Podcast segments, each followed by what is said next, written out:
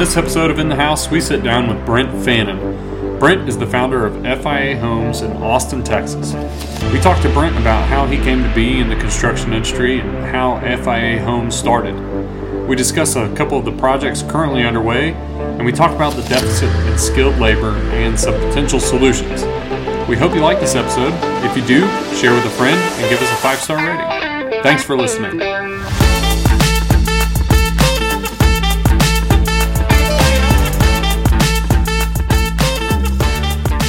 Welcome to this episode of In the House. Today we are speaking with Brent Fannin.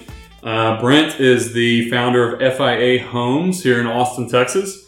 Uh, Brent, welcome to the show. Yeah, thank you, man. I just Thank want you. I just want to dive right in. Uh, tell me, I want to know your your story. I want to know your background. Did you did you grow up here in Texas, or you an Austinite originally? Sure. Like, tell us your story. Um, uh, Texas native. I've been in Austin since 2001. So uh, my wife and I moved here um, after right after we got married. She's from the Pacific Northwest, Mhm. and we were living in North Texas, where I'm from originally, Frisco. Which, uh, when I grew up up there, was a spot on the map, and now it's this major metropolis, you know. But uh, being from the Pacific Northwest, she just wasn't made for North Texas, and so Austin felt like a good fit because I wanted to stay here, and uh, we moved down here and moved into the Zilker neighborhood, and that was kind of the beginning of my real estate career in Austin, Texas. So, that's that's where you stayed ever since. yeah, pretty much. Uh, we the majority of our projects are in that neighborhood. And uh, when I moved to that neighborhood, I could just kind of sense the intrinsic value of that area. You know, you had the park, you had downtown, multiple uh, ways to get downtown, freeways, and it's like, man, this is a really cool zone. And I don't know how long you've been in Austin, but back then it wasn't a cool zone. There was definitely some questionable stuff happening on Lamar. Um, and my dad, he looked at me square in the eye. He said, "Son, are you sure you want to buy this house?" I said, "Yeah, I do. Yeah, I want to buy it." And then a few years later, you know, it, it, it definitely paid off, and you know, it kind of got started on the investment side of the business. So I guess on your website it says that you're like third generation construction, right? Yep. Can you go into that? Like, Yeah, sure. So um, my granddad was like a true craftsman of craftsmen. He built his own house. When I say he built his own house, like he did it piece by piece. yeah. Uh, after the war, he came back and built a house in West Texas in Slaton.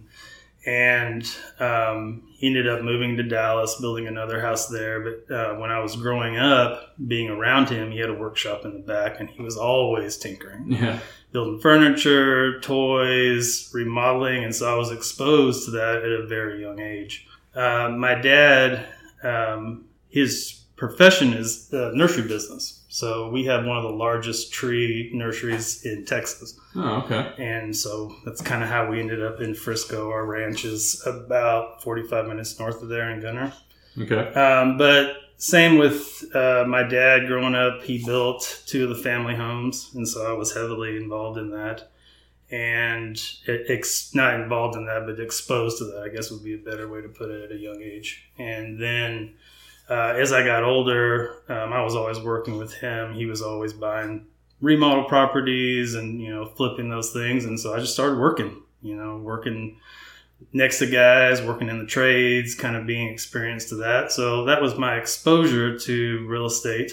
Uh, and What, what did you do? Like framing, a little, little bit of everything? Yeah, or- well, you know, when you're a kid, you start out sweeping floors, and I swept a lot of floors. Yeah.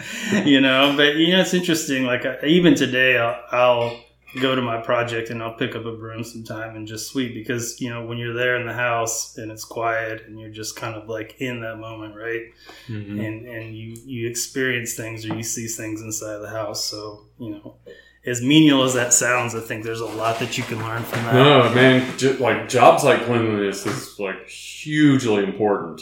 I mean, it's it's probably one of the things, right, Adrian? That's it. It kind of goes when it's when it gets out of hand, you you notice it. Yeah. But when it when it's when a job site's clean and organized, it's, it's probably one of those things like you you don't really pay attention to, and that's that's actually the point. Like you Yeah. don't want to walk on site and see all the trash. You want to see the house. You want to see the the details and the craftsmanship and all the hard work that's that's gone into you know making it what it is. And so Well, Yeah. it does, and it sets a precedent for I think the workmanship that you get mm-hmm. for the trades coming in. Yeah. You know, if a Yeah. guy shows up and your job is tight, you know, their expectation of the work that they're going to do on that side, I think, is higher. Yep. You know, if they show mm-hmm. up and it's a mess, you know, maybe they feel like they don't have to put the work in. You know, so I agree 100%. I mean, cleanliness is a huge part of what we do on a weekly basis. And I frankly can't think about my project the right way unless it's not clean. So, Yeah. um, but yeah, I mean, I, you know, so, you know, obviously starting to clean and then, you know, I worked on a framing crew. I did plumbing. I messed around with electrical, roofing. I mean, you name it, you know, I was,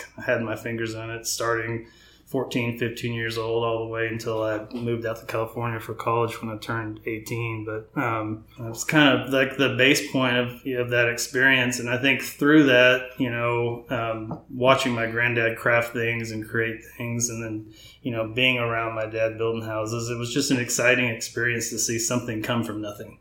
You know, Yeah. you start with this idea, this concept, and then that concept, you know, takes shape in a plan and then that plan is kind of reviewed and revised. That plan becomes a structure you know through multiple stages. It's it's a cool process to see something come from nothing you know and i think that's very a very unique thing about what we do for a living right? Mm-hmm. is you know what we touch is very tangible a lot of people you know and not to, to knock anybody in the tech sector or anything like that but you know a lot of totally things that a lot of things that are created nowadays you know are are digital they're intangible you know Yeah. they're they're you can't go to that thing and say you know here it is i want to put my hand on this this rock wall you know? Well, so that you you said you're you're in real estate. So have you you've heard about like uh d- digital real estate or like di- Yeah, sure. What's up with that? Like that I don't seems know, like man. do you have you heard of that? No. Yeah, so there's yeah, it's, it goes back to all this NTF and you ah. know all this digital media that you can trade, but there's there's ways to buy plots of land and on digital platforms. That's the most wild thing to me. That doesn't make any sense.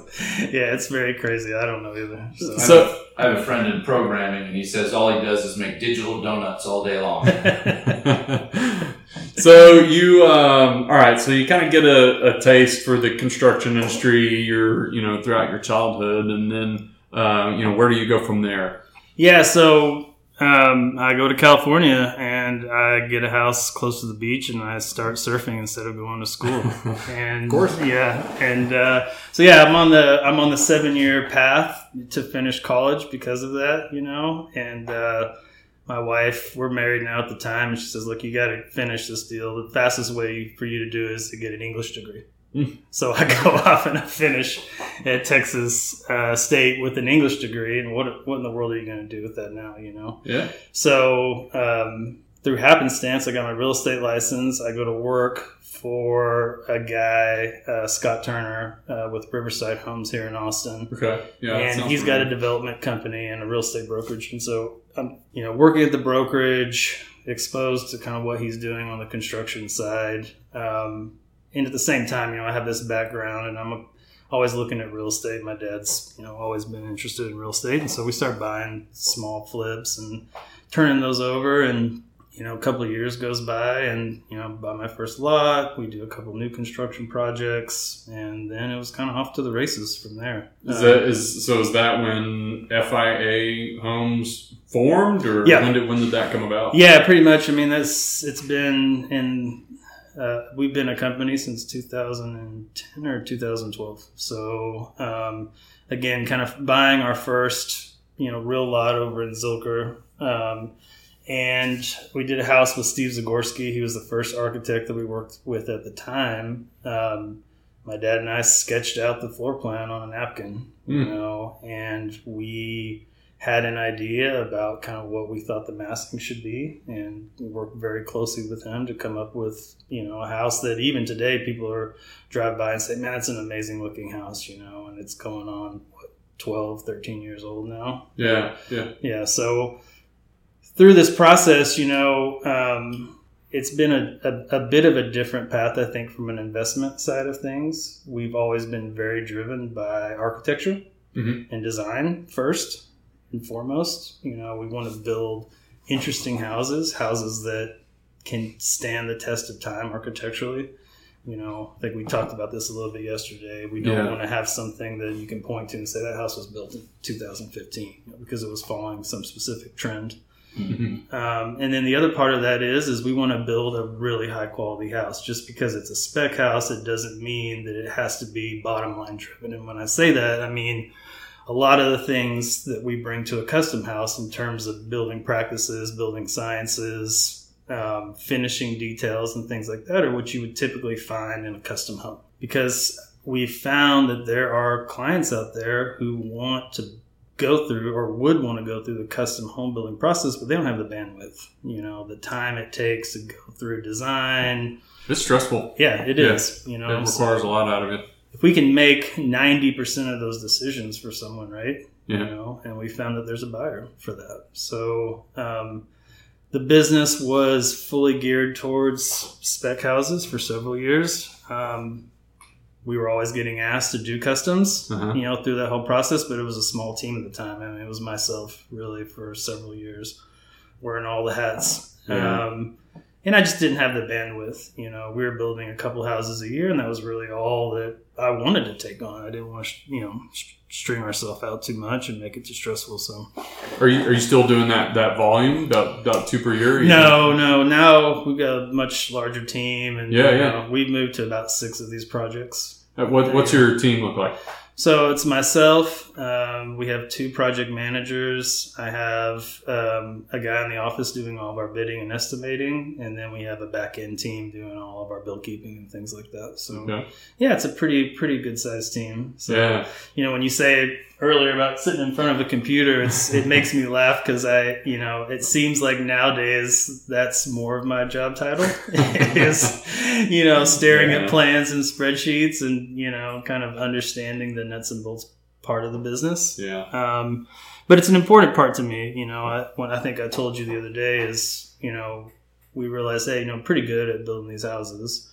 You know, how do we level ourselves up? And that was really coming through understanding our numbers. So we've spent a lot of time, you know, figuring out how we can accurately estimate a house that has 60, 80 pages of detail on it you Mhm. know, and it's very, very difficult. But through that process, we also build the house on paper, you know, and so we're building it in our minds. We're, you know, imagining all these details. And so that bidding and estimating process has also become a really integral part in how we prepare for the construction on these houses. Yeah. Um, one So thing, with inflation, costs kind of running out of control. Yeah. How are y'all bidding things for clients, but leaving enough there leeway so that you know we can handle whatever the cost of something is? Well, you know, nowadays it's much easier now that things are leveled out. Um, you know, there was about 18 to 20 months where it was almost impossible. Um, you know, fortunately, we had some understanding clients that were willing to ride that wave with us. We were also making some crazy assumptions about what the market was going to do based on, you know, historical trends of what we were seeing in lumber and framing material and windows and steel and all this stuff that was on a roller coaster, right? Yeah. Um, so yeah, it was stressful. You know, I, I think. Well, I'm glad that time is over. I think is the best way to put it. Yeah. Because now you know that everything is stabilized. Our system is really clicking off. So you know we know what our price per foot is on lumber. We know what it is on steel fabrication. You know, so forth and so on. So we can apply those matrices matrices to these houses fairly efficiently. And uh, yeah, so that's been an exciting thing. But yes, it has put me in front of the computer more than in the field Yeah. and it's hard you know I, i'm like you guys i love you know seeing the product man being out there figuring out the detail analyzing you know Mhm. what it's going to take to execute this piece and so i still get to do that but not as much as i like Yeah. Yeah. yeah Very very common story for those that get into it. yeah for sure Well, so you so you're kind of navigating through COVID and and and just the wild time that, that was. But I mean, how many did you have a whole lot of specs during that time? Or you like 50-50? yeah at the time we were running mostly specs Okay. yeah so it was my uh, money at Yeah, play. you know, the uh, the good the you know upside of that was is you know uh, the market was very aggressive at the time, Yeah. so the money that you were putting in, you know, was easier to get back up. So Yeah. um, and the business model has really never been to build these houses and figure out how to save money. It's more like how do we manage money Yeah. you know, across these scopes of work.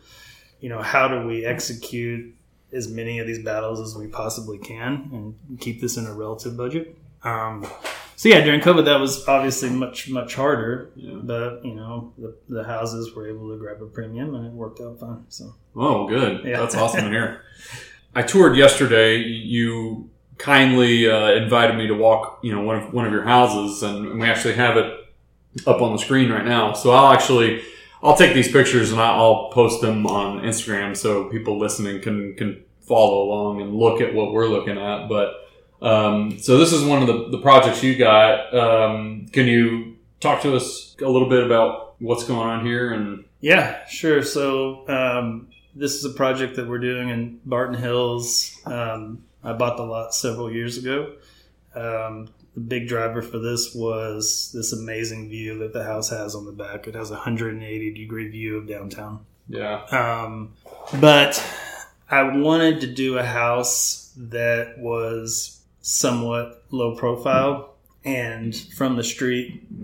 Well, it's a it's a term we learned in uh, Palm Springs. Is discreet from the street.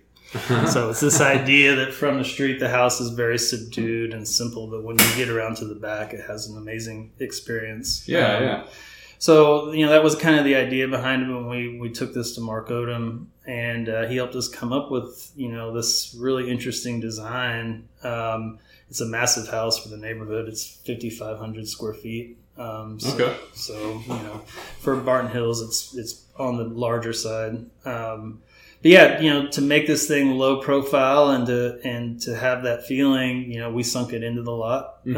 Um, you know, so we have subgrade foundation. Um, you know, at the time I had not done one. So the process of, of pouring multiple pours to, to pull this off was a bit of a surprise to Yeah. me, you know, something we underestimated, but the effect is really, really spectacular. So, Yeah, I agree. I like that um, how it's kind of sunken into the into the hillside a little bit, and and yeah, I mean you can't see in the photo, but like the neighbor to the left of you is is a two story, and it kind of just towers over, and and um, but yeah, I like what y'all did and, and kind of spread it out and, and made it low profile. But from the back, yeah. Well, before we go to the back, let's kind of talk about some of these details on the front. So this, you were telling me yesterday, this is a thermally modified ash. Yep.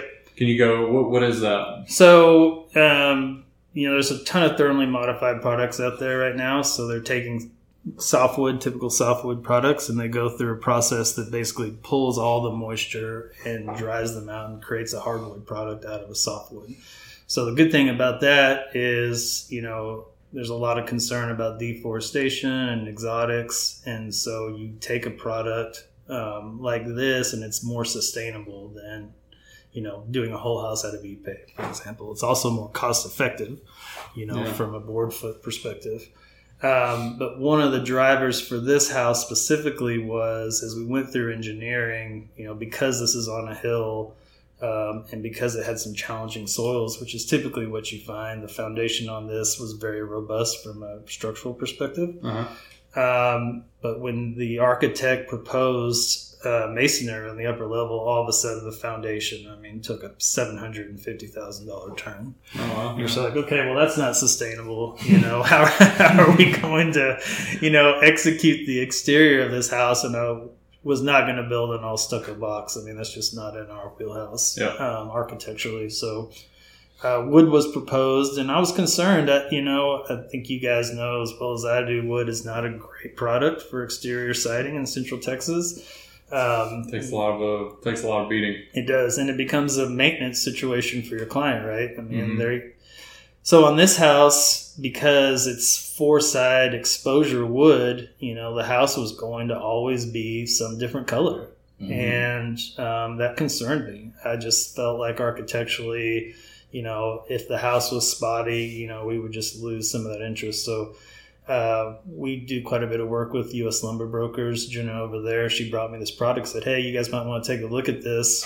Um, and what's interesting about it is not only is it a thermally modified product, which is you know interesting but becoming more standard. It has a pre-weathering agent on it that makes it gray out. Mm-hmm. So the color that you get on this house will be the long-term color that you'll end up with. So the client doesn't have to go in and do any staining, Mhm. you know, any additional maintenance. Once installed, it's a 40 plus year product. So, Wow. which Yeah, makes like it that. really cool. That's impressive. That, that was kind of my next question was what the lifespan on that was. But Yeah. yeah, that's that's really cool. So, um, a couple interesting things with that. I mean, we did it on a rain screen application. Um, it comes in randoms, uh, which was a challenge for some of our long runs. Mhm. And so uh, our millwork guy actually fabricated full length pieces by pocket screwing the back. And we could do that because the thermally modified product is very stable.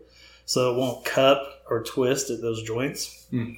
And so by doing that, we were able to install full length pieces, which let us install this very flat on the wall. So when you, if you go to this project and you look down the wall, it's, you know, I saw. Yeah, I was definitely checking that. I was looking down some of these long walls, and I was su- surprised. Yeah, they're, they're very flat, very straight. And that's good. But that's also on the guy doing the installation, right? I mean, you Yeah. have to have somebody that's going to be thoughtful enough and take the time to really make that work. So Yeah, and I definitely want to get into that here in a little bit. But yeah, so you got your. Maybe we can go to the another picture, but you, then you have these really pronounced, like deep steel shadow boxes. Uh, if you're looking at this, yeah, there it is. Like the front elevation. I I don't know. I'm a sucker for these this detail. to me, this is just really cool. I would do this on my house if I could. Uh, but I like these steel shadow boxes. And and yeah, it's interesting. We were talking about like flashing details and and just you know it looks so simple, right? When you just walk up to it on first glance, Yeah. it, it looks so easy. But you know, when then when you realize you know mm-hmm. the the windows kind of sunken into the wall, and it's like how do you how do you flash that? And then you know then you set your window, and then you got this you know, 2,000 pound or more, probably 4,000 pound shadow box that you got to get into place and install. Like, it just looks effortless, but, you know, the amount of forethought that goes into that detail is uh, pretty impressive. Yeah, thanks, man. We, you know, it's one of those details that, you know, on paper wasn't really defined, but you Mhm. start looking at it and you start, in my mind, a lot of the, the things that, that I uh, really pay attention to are things that could be potential problems down the road. Mm-hmm. right? You look at this detail, the mass of these steel boxes, the wood siding, and you start thinking, man, if there was ever a leak in this location, we would have a massive challenge. You know, Yeah. What are we going to do to avoid that condition? So, um, one of the cool things about this that you cannot see is that the windows themselves have this massive pan, and the pan is not flat. It actually is framed on an angle. Mhm. So underneath underneath the window is this angle, and we built the pan from the back side of the window all the way down the angle, turning down the exterior sheathing, and then waterproofing obviously inside those corners, and then all the way around the window using liquid flash. Um, but the idea was is if anything gets past that point, will have a space to roll down and then hit the rain screen of the wood and then run out from underneath. So Yeah. it was one of those things that you know when we started looking at it you know i was like man we have to really go above and beyond but you know those are the kind of the things that get me excited about construction Yeah, you know there's Yeah. no there's no detail out there for that i mean we've all done something similar maybe on a different project but it's still a unique piece you know so, For sure. um, but having a, a good fabricator on our team, uh, the guy that does our roofing is also a, a master brake metal uh, guy, and he helped us fabricate these huge full piece pans. And you know, he understands the importance of the waterproofing detail. And you know, you get a, a team of minds together, you know, that are willing to kind of hash it out. Yeah. It's pretty cool what you can come up with. So Yeah, for sure. It's so your, your building science is correct. The logic is sound. A lot of people build and think I'm going to prevent water from getting in here. That's the goal. I'm going to stop it. That that's wrong. The water's going to get in there. Doesn't matter how. Doesn't who Yeah. knows? It's going to get in there. The plan is exactly what y'all Yeah. did, which is how does it get out? yep, How do you manage a pathway to get out and Yeah. manage it. And and going back to what you said, Lonnie, it looks simple, it looks simple because it was done right. Yeah. And and I have found that the more architecture you tend to look at, things look correct. They look simple. They look really good Effortless. because they effortlessly. Yes, that's a good word for it. Yeah. Because they were done right. They were Mhm. done well. And then it it almost takes some of the difficulty away, and you're like, no, you don't understand how difficult that was. It looks really good, but it was a lot harder to do than you think. It's kind of funny, like the details that that seem to go unnoticed are the ones that you lose sleep over, Uh, yeah, right? absolutely. They are. They are the ones that you lose sleep over, but those are the ones, as you guys know, that are the most important to the project. You Mhm. know, well, hats off to your uh, your steel contractor. He, he really did a great job on those on those boxes there. I mean, They even just in that photo, I mean, they're all in a line. They're all Well, that's just it, right? You can make one box, that's easy, but Yeah. there's four boxes that all line up with a perfect edge. and that's super deep. Like you know, that's that's a what a twenty four inch deep yeah. So it's a box. yeah, and it's a double wall frame on the, on the inside. So it's two two by sixes with a gap in between them, like a big air gap in between them. Is that for structure or is that for It was to get these to get these boxes to sit back inside of the framing, so they wouldn't protrude, Uh, you okay. know, beyond. So yeah, they would, yeah, yeah. you know, they're coming out, but they're not, you know, exploding out of the house. yeah. Right? They're they're inset. So Who, Okay. who are the windows? uh, so these were Western. You know, in hindsight, looking back on it now, we probably could have pulled off something similar by doing a site mold system. You know, the integration of the prefabricated window and the boxes was a bit of a challenge um, because you also you can't see it on this angle, but like looking at how you would get to the inside of the windows if you ever to, ever had to remove a piece of glazing, for example. Like, I mean, all these things had to be thought out, right? Like, you don't Mhm. want to have the the steel like make it where you can't ever replace a piece of glass. So, uh, Yeah. in hindsight, I think you know, and this is I think a good example of like a lot of things that we learn through construction, right? Like we do things, we experience them, we go through them, and then we think about them. Mhm. And you're like, wow, maybe I could have done this a little bit different. Like Yeah, we could have made it a little bit easier on ourselves. So I Yeah, that- it's, it's amazing that you you are thinking about reglazing the windows because one of the things that I find interesting that I've learned over the last several years is all, all the glass is basically the same, right? All the IG units, they're all basically the same, give or take some of the, the band that goes around the, the what is that called? The Sash? No, the piece that holds the two pieces of glass apart. Oh, I get the yeah. The in bet- I get what you're saying. Yeah, I don't know. But what, what I find interesting is nobody's going around, none of the people selling the windows, no builders are going around going, oh, by the way, about 15 years from now, probably going to need to maybe replace most of the glass in all these windows. Yeah, and that's that's part of the challenge too. Is the the maintenance and um, you know just the accessibility. sure, You know that's that's I think that is often missed in in the design is you know it's it's not just a one and done install it and you know brush your hands and you and walk away you know you, you got to maintain that and so you got to be thoughtful and you know the end user how are they going to maintain this? How are they going to you know if something were to go wrong how do they get up there and replace a piece of glass? Like what, what you said. I mean so taking that into consideration is you know that's that's what i like is is you know those are the details that nobody thinks of. Those are the details that you wish the guy thought of if you get involved in a remodel. yeah. What happened here? Yeah, what's that that saying? Well, I don't know if it's a saying, but you know, doing remodels makes you a better builder because you get to see how not to do something. sure. So, okay, now we're looking at the back, um, and you're right. It's from the back as the lot slopes down. I don't know what the, the drop is in grade there. What like 16 feet, but the house Yeah. really Almost wouldn't know it's the same house. yeah, Yeah. really from the back, it, it really explodes. You know, you're you're you're looking at a double layer, you know, double stacked house, and so what we're looking at, you, you were saying yesterday, the areas that have the zip exposed will be a white stucco finish, like a smooth stucco. Like a smooth stucco. Yep. Okay, so but all the the ash, the thermally modified ash is in. You know, you got your soffits, your, your ceilings are done, your pool's in, which you know that's that's good. That's a big Yep. milestone. Integral stucco or Yes. nice? Yep. Yeah, Yeah. for sure. I think I don't know if you saw a sample of it uh, yesterday, but it's our our Well, I saw him working on the soffit, you Yeah. know, and, and and what I like too is that a lot of the exterior finishes are carried through into the interior. Yeah. I freaking love that detail. I love seeing like Wow. yeah, like stucco. So the same stucco that they're working on here that carries through into the interior ceiling, right? Like Yeah. in the foyer, the Yeah. entry uh, into the master. Like so, you get the you know this cohesive, this balance of materials, you know, from inside and out, and um, I always think that's nice, but. Um, so if you zoom back out, sorry, Adrian, No, Morgan. tell me. So we got some pretty big cantilevers going on, Yeah. right?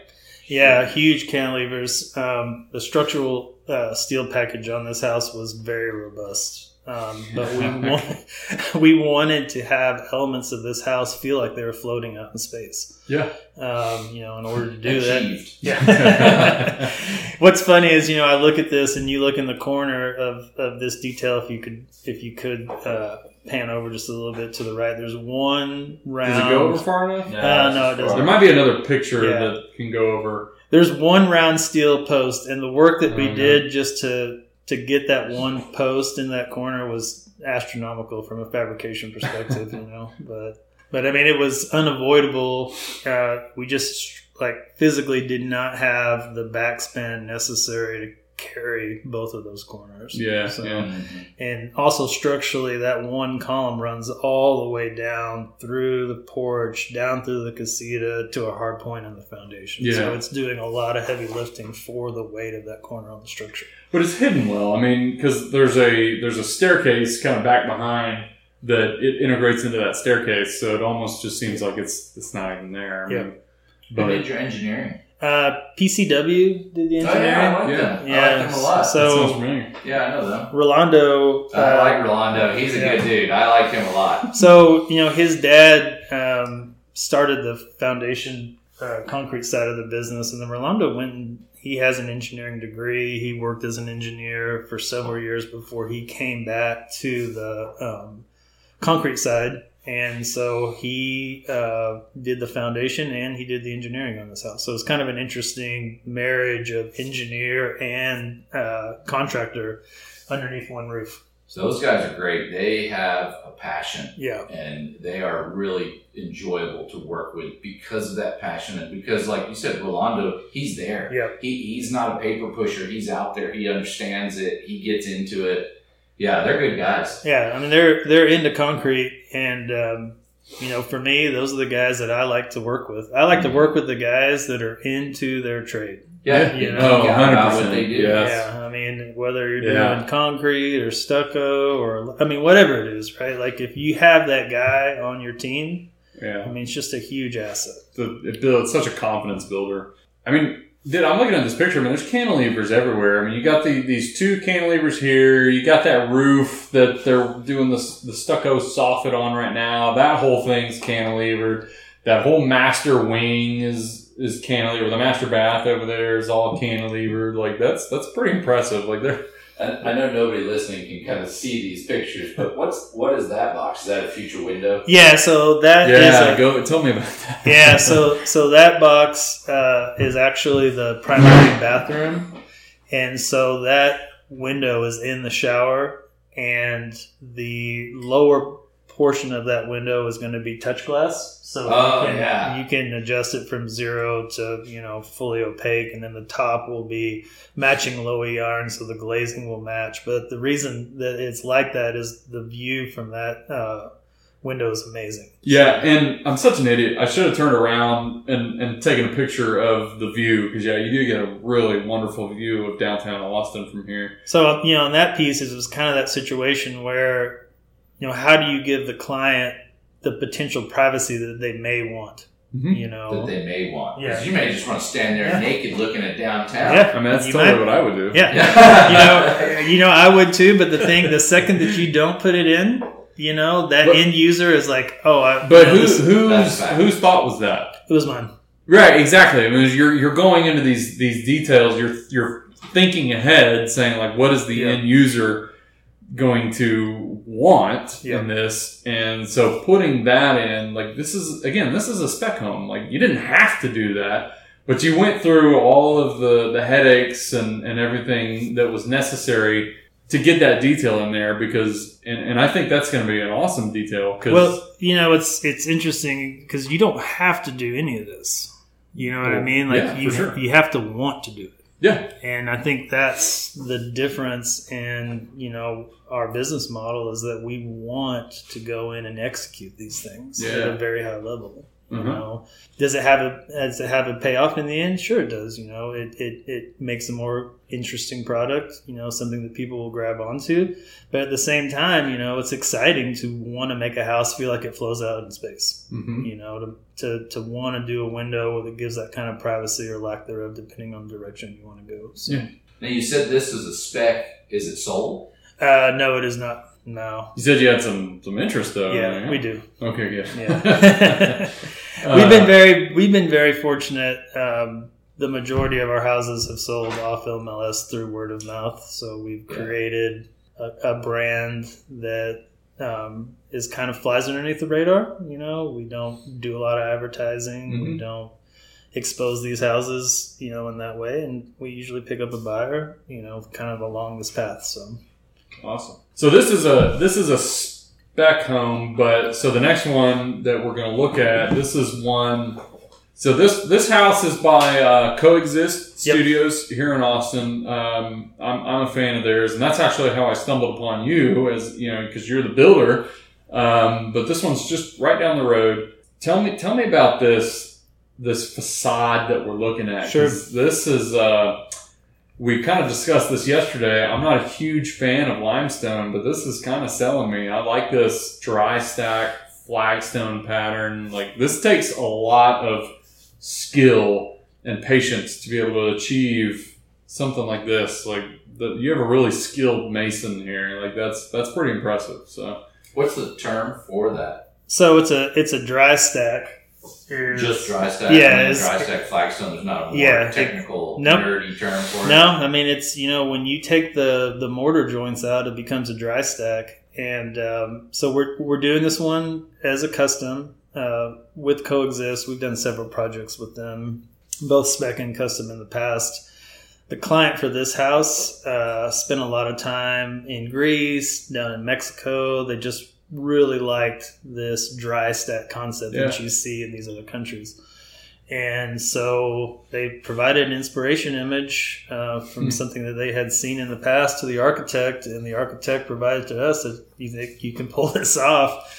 And I showed it to my mason. He said, "Yeah, absolutely. You know, it's a very old style of laying stone. Yeah. Uh, it's I think it's a style that takes experience. That Uh, takes talent yeah, for sure. yeah. But you know, you, you know, I don't think every mason, you know, can go do this job. You know, you have to know how to piece these these things in together, and it is a giant, you know, puzzle piece over seven thousand square feet of lay because it was Yeah, it's, it's a all over. huge installation. yeah. Yeah, there's dry stack, but that is tight. That is, that is probably the tightest dry It looks stack good. I've seen. It, yeah, it, it looks it's phenomenal. I mean, and, and I know why you brought me to this one because Well, I yeah. brought you because I heard you say that you didn't like. No, I- and I appreciate that. Texas limestone. I said, well, let's go take a look at something No, I've I'm sold now. this is awesome. So, and this one, this definitely speaks more to the mid-century modern style. Um, is, is there another picture? I don't know if you zoom out. Just very like not not a whole lot of ninety degrees angles, like very sharp angles. Um, yeah, I'm, I mean, this is seems right up your alley, right? Yeah, it is. You know, I think um, I've always been drawn to mid-century. I Uh-huh. think the aesthetic is very pleasing to the eye. It's timeless. Um, you can look at a house that was built in that era and still see interesting aspects of it today that are very fresh and interesting. So, um, you know, when I did my first project with Coexist, I went to them and I said, I want to do a different roof line. Mm. So we did this project on Arpdale that had all these undulating uh, angles, and it was just a really cool detail. And um, so yeah, working with them to kind of push that idea was was really cool. But yeah, on this, you know, with these big overhangs and you know angles coming to a point, it definitely reads in that way. Mm-hmm. But it's also fresh too. You know, I mean, taking these huge smooth stucco fascia and soffit and then marrying them with this very rough stone is a, is a really interesting play on materiality, and mm-hmm. um, yeah, create some interesting moments for the house. So how do you balance? And I, I see you've done it here. How do you balance? Because this is like a proverbial argument in stucco: the expansion joints with the architectural intention. Because of course, you know, structurally, every 144 square feet sure. it should all be wrapped in an expansion joint. So with this, we knew the parameters necessary for function and then we went to the architect with a layout um, proposing what we thought we needed to do. And then based on that collaboration with the installer ourselves and the architect we came up with a layout for the expansion joints but you're right it is always a challenge you know uh, believe it or not, this architect didn't have any expansion joints on their detail. That's pretty common. I do believe that. you know, I mean, they were going for this super smooth, you know, flat surface, and you know, um, as you guys know, sometimes you know, function has to arm wrestle with form, yeah. you know, and come up with a solution that will make this house function because. Um, you know, this is a beautiful detail, but like I was showing Lonnie on site, you know, it had to have some thoughtfulness in how we created a weep on the bottom of this thing to make sure water didn't run down the soffit, for example. Yeah, and, and I should have taken some more detailed photos. I, I did like how y'all achieved that that detail because you know you have a you have a stucco soffit and then you have a stucco fascia, and you know the the trick is you know obviously water is going to absorb into that stucco and run down your your water and air barrier and you don't want it to get trapped or pushed back horizontally into your your uh, your fascia or, or, sorry your soffit um, and and just sit there. I mean that's going to rot. You know, it's going to cause rot and ruin your your stucco over time. So you know, achieving that is is very hard to do. And I, I really liked how y'all how y'all did that here. Well, there was a there was a stucco reglet, an off the shelf reglet that was provided in the drawings. Yeah, and I showed that to my stucco guy, and he just right away shot it down. He's like, "Absolutely not! I've seen this thing fail. Yeah. You know, we've made repairs because of this reglet because mm-hmm. it doesn't have anything on the backside of it to keep water from weeping down the soffit." And so, you know, again, kind of like the last house that we looked at through a meeting of the minds, you know, ourselves, you know, the stucco guy, our roofer on the fabrication, we came up with a piece that has a very simple, you can't see it in this image, but kick on the back, you know, mm-hmm. turned over that keeps water from running down the inside of that soffit. So, mm-hmm. um, you know, it's, it's, it's, back to your point about the functionality and like the long term, you know, um, livability of these houses is like in maintenance, you know, it's like thinking about these things because you know that water is going to do, like you said, is going to do what it's going to do. So it's going to find a way, yeah, no matter what. Yeah. And you know, somebody who really doesn't care probably would have just stuccoed that corner and yeah. made that all made that connection there, but you took the time to you know figure out how you're going to manage the the water and and you know the, the, condensation behind that that stucco and how you're going to deal with that. So and it's interesting like you know we're doing this detail and we're right on a hard corner. So this the soffit um, fascia and siding it we've had a lot of compliments and, and just interest in it. And i had a builder pull up like you know start looking at this reglet details like oh my gosh we're involved in a remodel right now where we're literally ripping out you know stucco soffit because it was done mm-hmm. in the way that was proposed. And you know this is such a cool way to do it.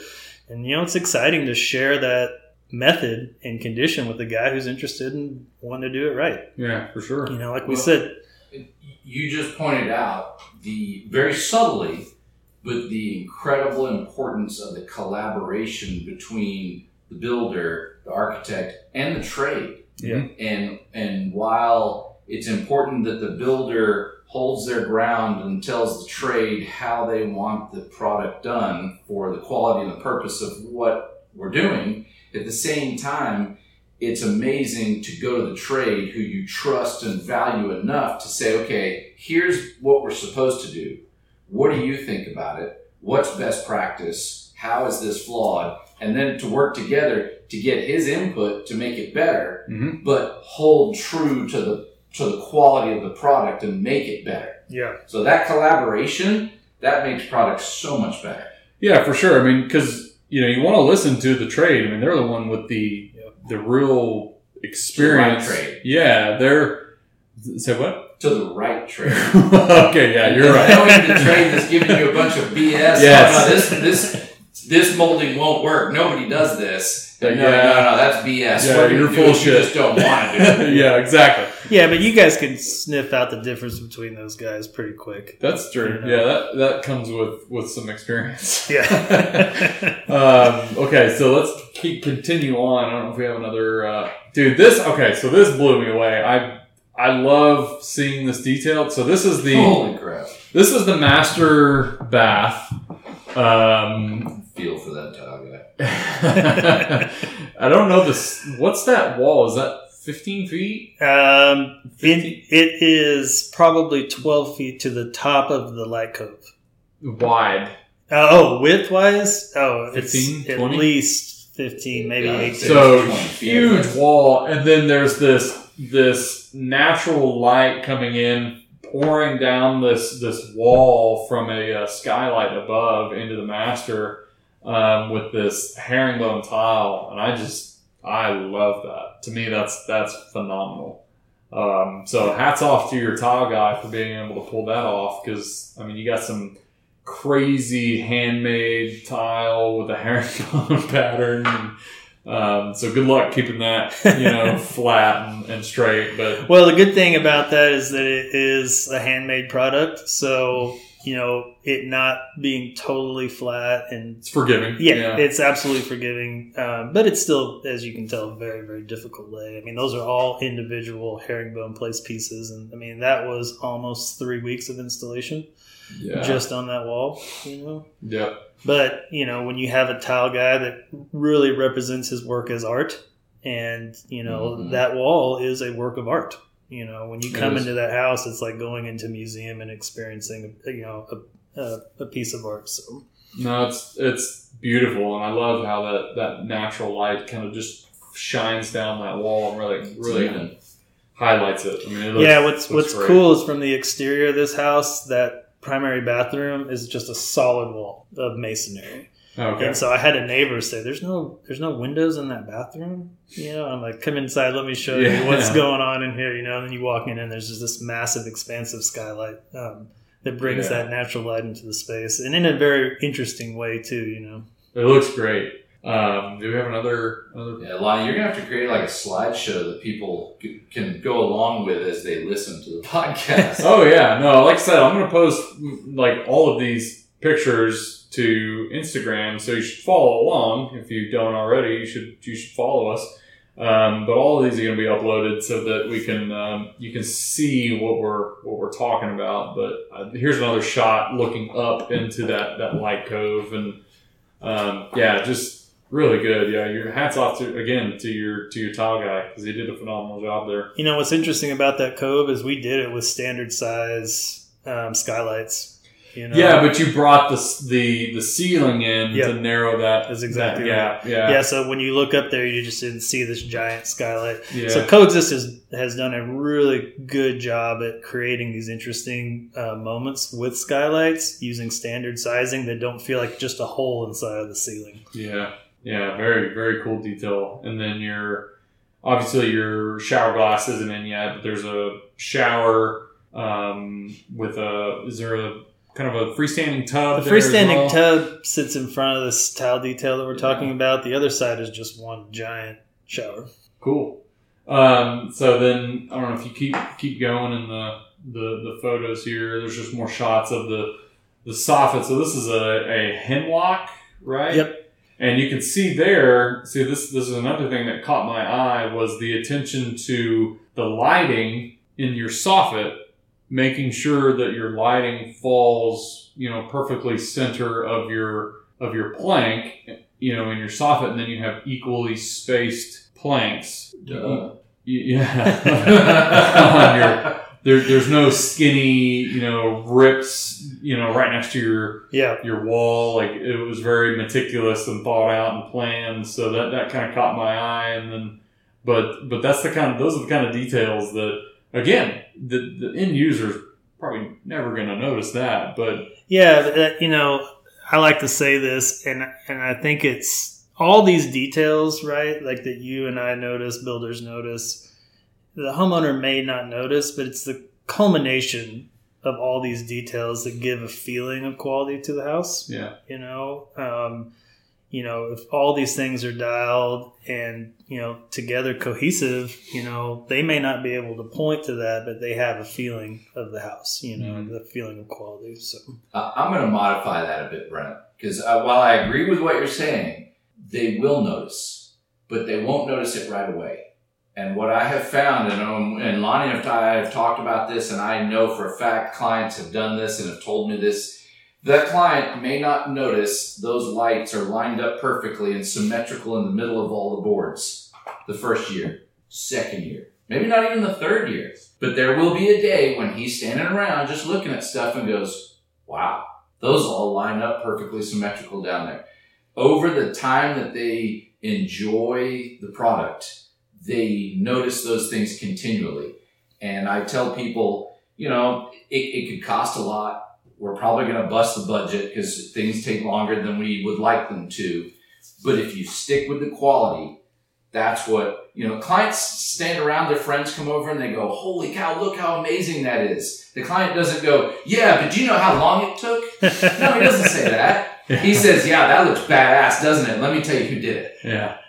And I hope you're right because sometimes I feel like we're just doing this for our own For enjoyment. No, and I, I tell people, I joke around. I'm like, when we build a house, I go into every bathroom and I sit on the toilet. Yeah. And I just sit there and I look around and I'm like, because the client is going to spend hours sitting on that toilet just staring at details. You're you're right. They And I- will notice the And, details. over and time. I heard you say that before, and I do that now. Where you know we're punching out, and I'll go and sit on the toilet, and I'll look around and see what I see because your your perspective changes when you're you know sitting on the toilet, and there's things that really do kind of stick out to you when you're at that elevation versus standing. You know, it's it's kind of mind blowing. But yeah, I practice that now because you've said that. I've heard you say that. I like it. I think I'm going to start. You should. you should try it.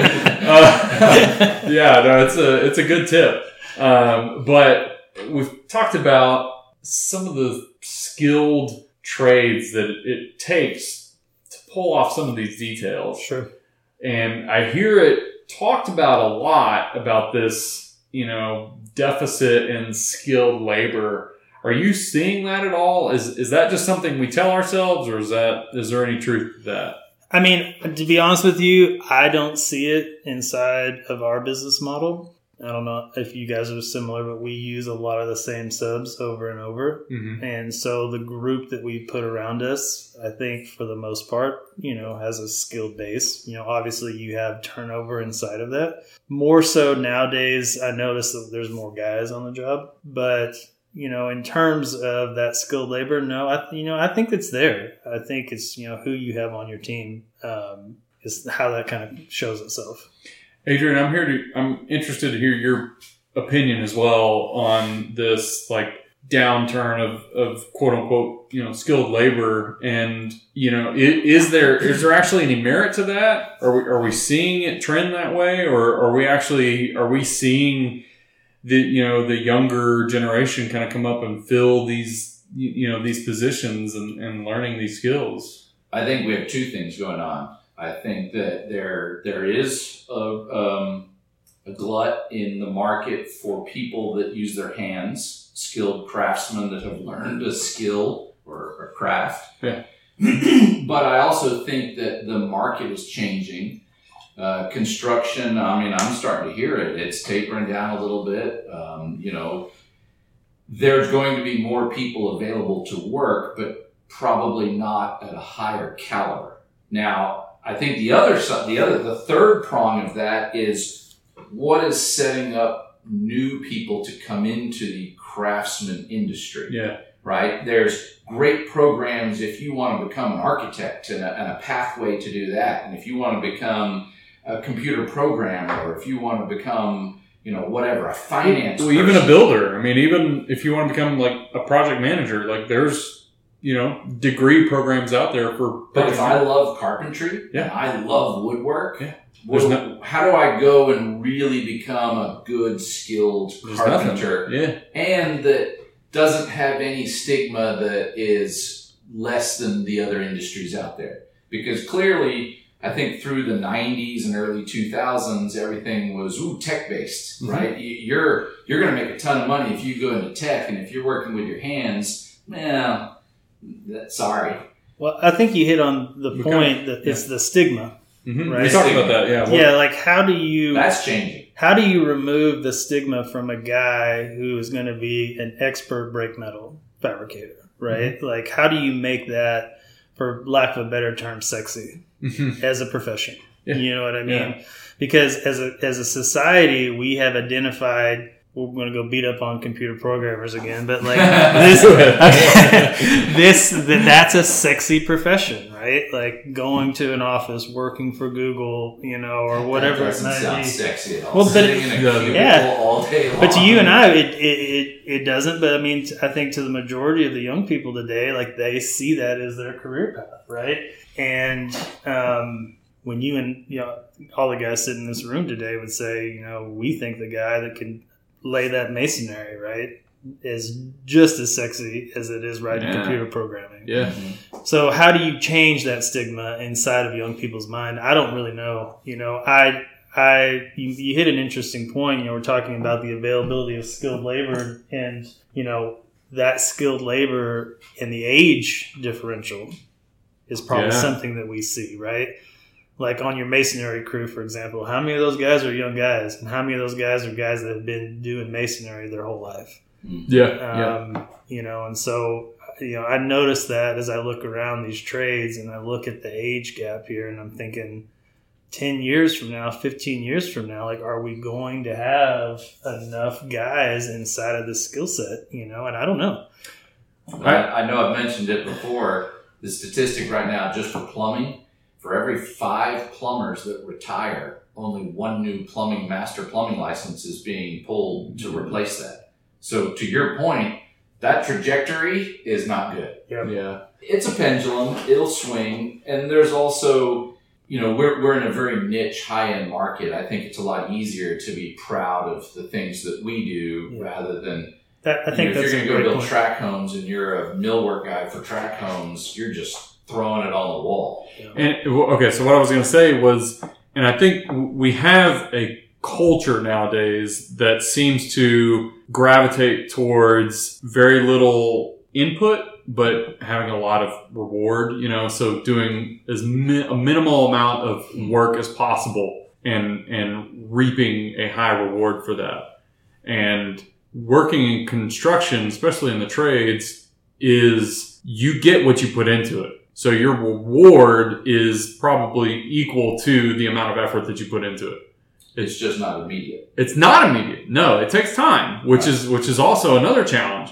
But and I think that's maybe the problem is this this younger generation that's coming in is is wanting to do right a, a, the least amount of work for the highest amount of, of gain. I do think, though, on the flip side of that, um, because I have a kid who is about to turn 16, Uh-huh. you know, in, in in his generation, like when we went to college, at least when I went to college, like you know, you came out of college like I'm going to get this job, you know, this is a guaranteed like ticket to success. Yeah. And I, I think this generation coming up doesn't necessarily see a college education as that same type of ticket that we saw. You know, which is good for the trade industry. Yeah, exactly. you think the, so, the pendulum's starting to swing yeah, back so the other you know, way? if if you can do two things, right? Like if you can make this trade work feel valuable to that person, Mhm. right? Financially valuable, and we, all of us guys sitting right here know that's true, right? I Yeah. mean, the, the guys that can do this work are getting paid. yeah, they I are. mean, they are getting paid. And um, you know if you can show the value of that to someone you know and you have a, you have to have a group of people who still want to create with their hands right? Like i mean that's like inside of all of us right? It's Yeah. been inside of us since mankind began like we've been building and creating. So like this concept can't be like dead and void inside of Why your you have thumbs? yeah totally. So yeah maybe you know, maybe there is an opportunity there you know? And and I think some of that too is, and I I have a love hate relationship with social media. I really do, but there is some merit to being able to showcase, you know, your work and you know put it out there for everybody to see. Because I mean that's where the younger generation is. Yeah. They're online. They're on social media. They're on Instagram, TikTok, Twitter, or whatever and the more impact you can have there, you know, then that's going to influence them in hopefully in a positive way, um, and and kind of push them in that direction of, of hopefully joining a trade. Um, but yeah, I think maybe that that outreach should come earlier in life. You know, maybe we're we're we're trying to outreach in like middle school, you know, and try to I mean, I, I know that it's out there. Um, you know, Crockett High School is close to where we live, and they have a whole trade specific portion of their curriculum. yeah You know, where they're teaching kids how to frame. I see them out there building sheds that you can buy. You know, building picnic tables, and so it's there. You know, I mean, I guess the question is, how do we propagate that? There, you know? I mean, because there's just something rewarding about being able to work with your hands, and and then at the end of the day, you have a, a product that you're proud of. I mean, that's kind of well, I went back to you know statement I made earlier, man, to see something come from nothing. You yeah, know, it's a very unique experience. You know, I think as builders, we're sitting here maybe taking that for granted, right? Because we experience it on a daily basis. yeah, uh-huh. But I do think it's a unique thing that I would hope more people could, you know, have an experience doing. So yeah, and all hope isn't lost. I mean, I I have specific uh, trades on our team right now where I've seen young guys come up over the last two three years and really come into their own. I, I agree. I mean, uh, yeah, you, you do see it. The Yeah. ones that get it who go, this is such an opportunity. Well, how, how do so? How do builders? How do we help? You know, the younger generation. How do we help? You know, the trades, and you know, how how do we outreach? I think you share the passion. Mm-hmm. Like that's number one. You share the passion. You give it accessibility to people because it's interesting when I go and I, I'll talk to somebody about something and nothing that's planned, but oh yeah, then let's start talking about this particular construction detail and we get excited about it and we geek out about it. People pick up on that. Yeah, And so I think just sharing the passion is probably the first thing because then people pick up on that and go, I want to be a part of that. Yeah. I'd like to get involved in that. I agree. I agree with that. I mean, I think it start also exposure.